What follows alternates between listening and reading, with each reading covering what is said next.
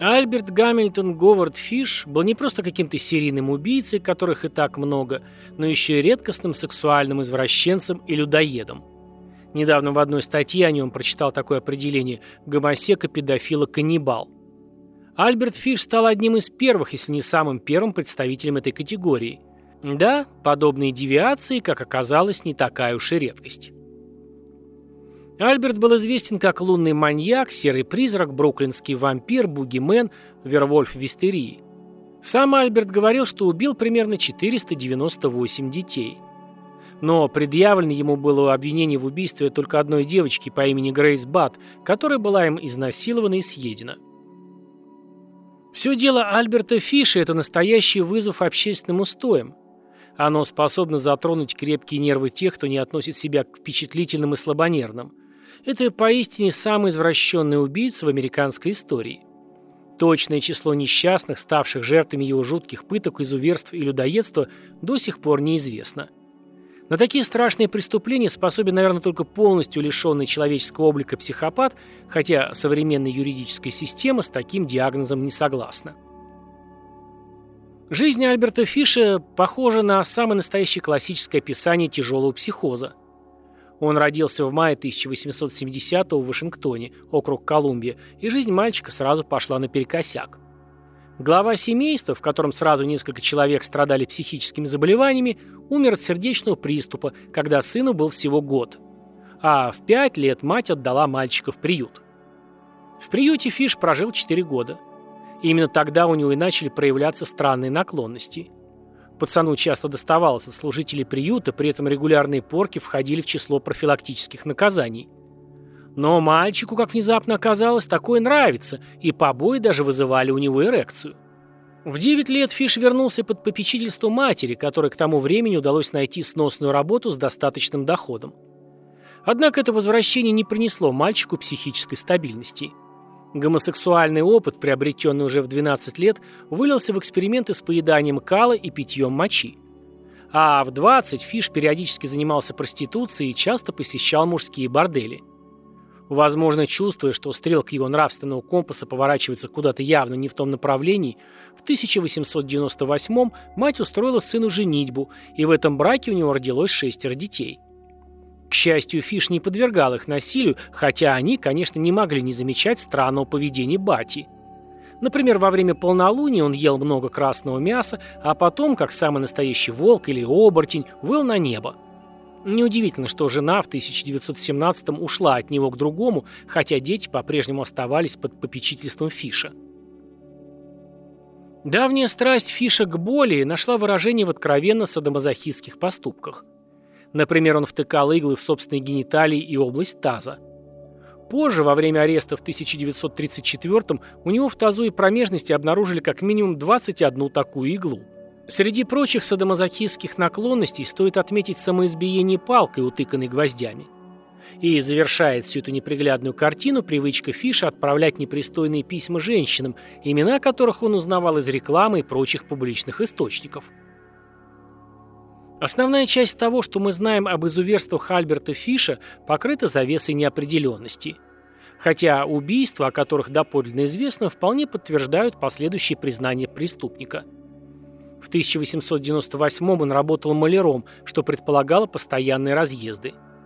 Примерно в то же время он начал пытать, насиловать и убивать детей. И, по его же собственным оценкам, погубил десятки несчастных.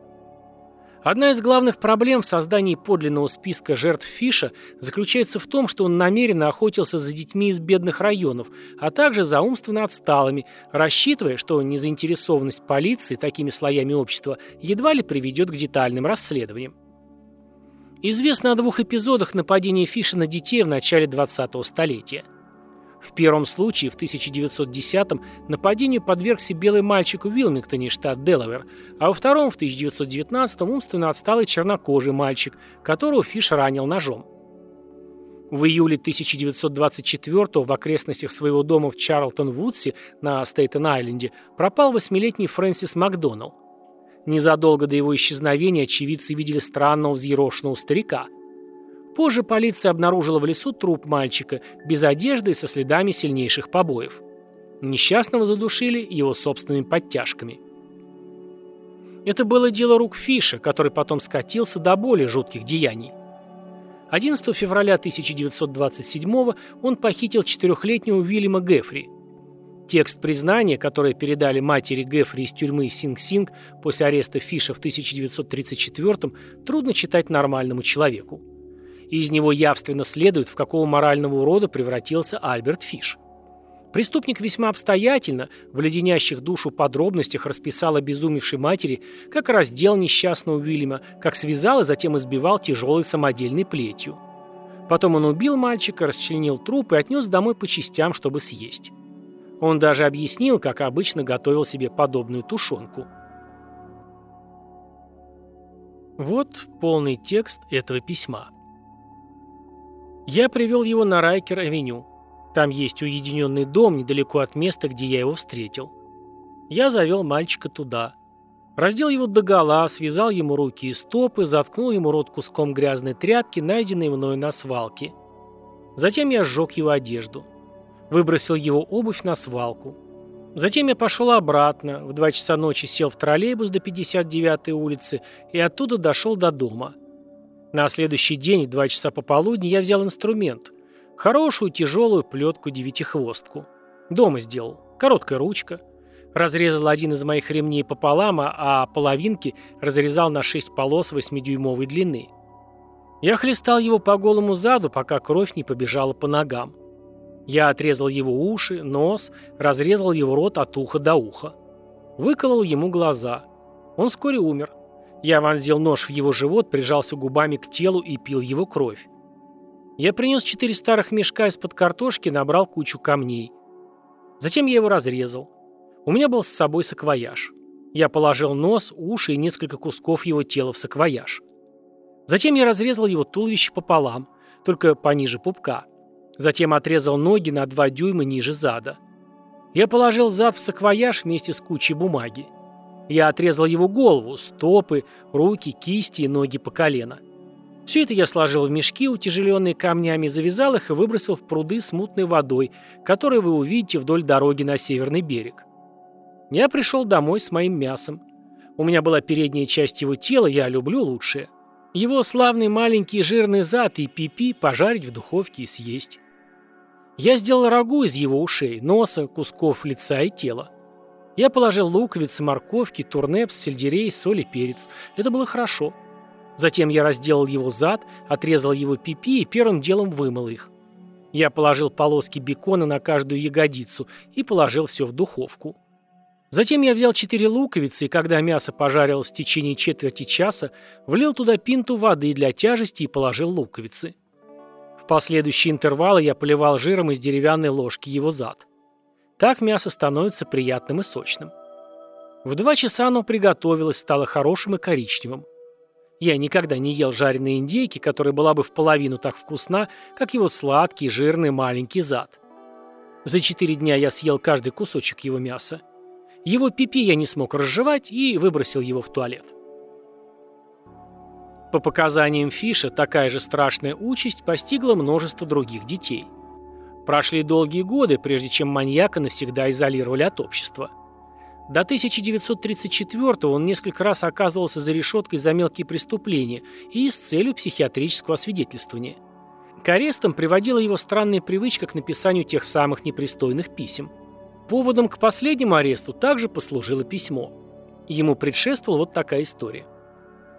В 1928 Фиш похитил в Нью-Йорке десятилетнюю Грейс Бат навестил ее семейство, представился Фрэнком Говардом и предложил работу брату Грейс, 18-летнему Эдварду Бадду.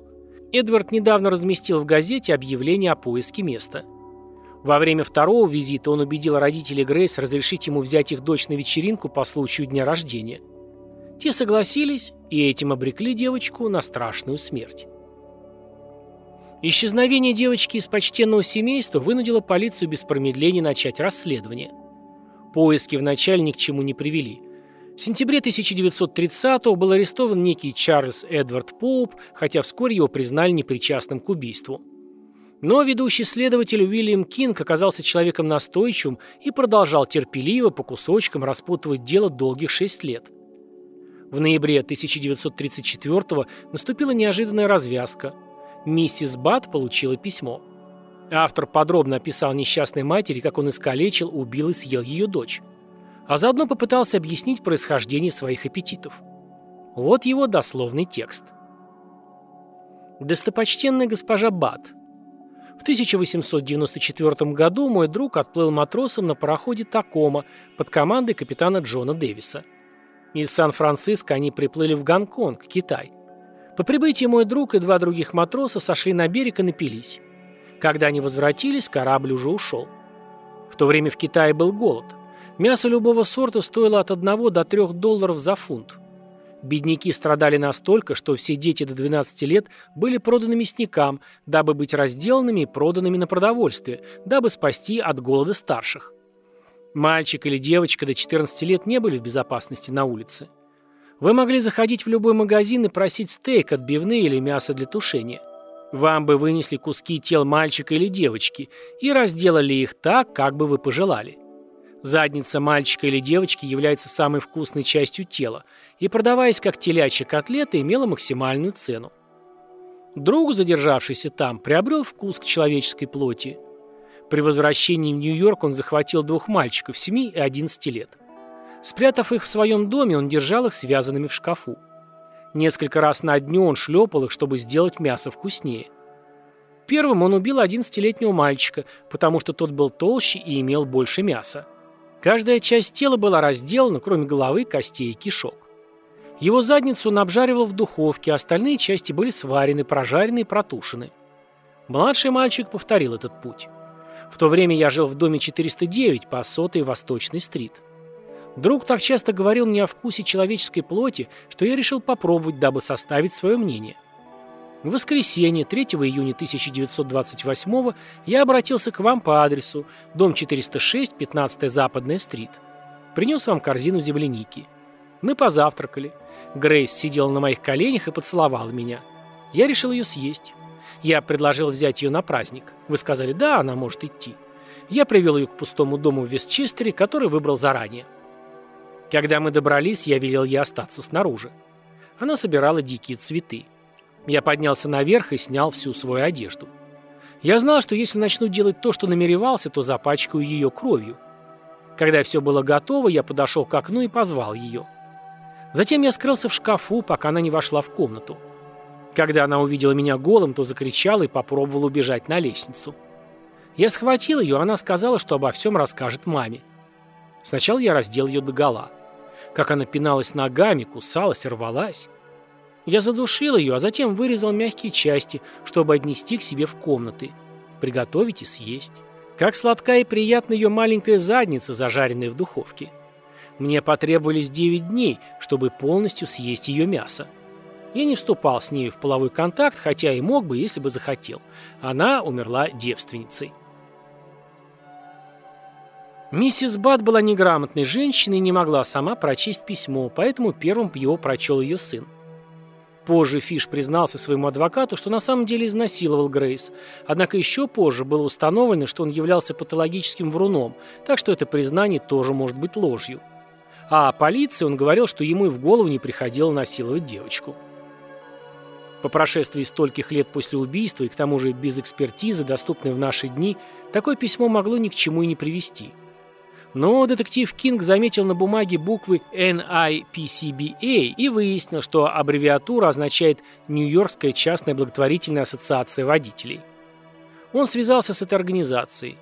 Тамошний вахтер сообщил, что отнес часть пищи и бумаги себе домой на Восточную 52-ю улицу, но потом переехал и бумагу с собой не забрал. Домовладельца рассказала, что здесь жил человек, соответствующий приметам Фрэнка Говарда – Однако, по ее словам, он называл себя Альбертом Фишем. И периодически наведывался, чтобы забрать чеки, посылаемые ему сыном.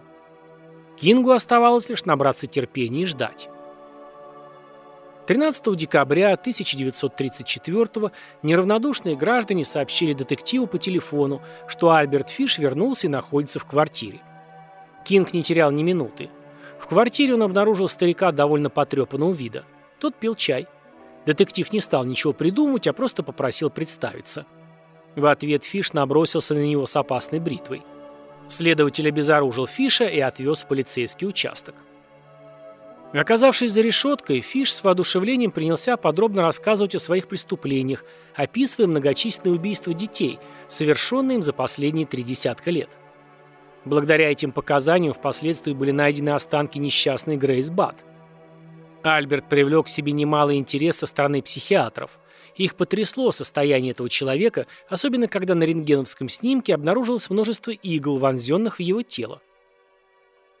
Во время суда по делу об убийстве Грейс Бат в 1935-м Фиш настаивал на своей невменяемости, утверждая, будто слышал голос Бога, который приказывал ему убивать детей. Хотя, казалось, все говорило о крайней степени безумия этого человека, суд признал Фиша вменяемым, соответственно, виновным, и приговорил к смерти на электрическом стуле. После приговора он признавался в причастности еще к нескольким убийствам и сообщал жуткие детали, как в случае с Уильямом Гефни. Альберт Гамильтон Говард Фиш отправился на электрический стул 16 января 1936 в тюрьме Синг-Синг. Смерть ничуть не пугал преступника. Свой последний путь он отбывал в состоянии крайнего воодушевления, заявив, что гибель от электрического тока станет для него самым ярким ощущением в жизни. В 23.06 он вошел в помещение для проведения казней. А перед тем, как ответственный за мероприятие дернул за рубильник, подающий ток на электрический стул, Фиш произнес свои последние слова. «Я даже не знаю, почему я оказался здесь». Один из свидетелей казни впоследствии рассказал, что Фиш умер только после двух пусков тока. Те иглы, которые он вводил в свое тело, дали короткое замыкание. Но через несколько минут все было кончено. Его похоронили на тюремном кладбище тюрьмы Синг-Синг. Ну, вот такая история, отдающая ледяной жутью. Пишите, что думаете по этому поводу в комменты, ставьте лайки, если понравилось, или не ставьте, если видео по какой-то причине вам не зашло. И в обоих случаях подписывайтесь на канал, чтобы не пропустить кое-что интересное в ближайшее время. А желающие как-то материально поддержать канал могут сделать это на страничке Boosty, ссылка под видео. Всем пока, до наших новых волнующих встреч.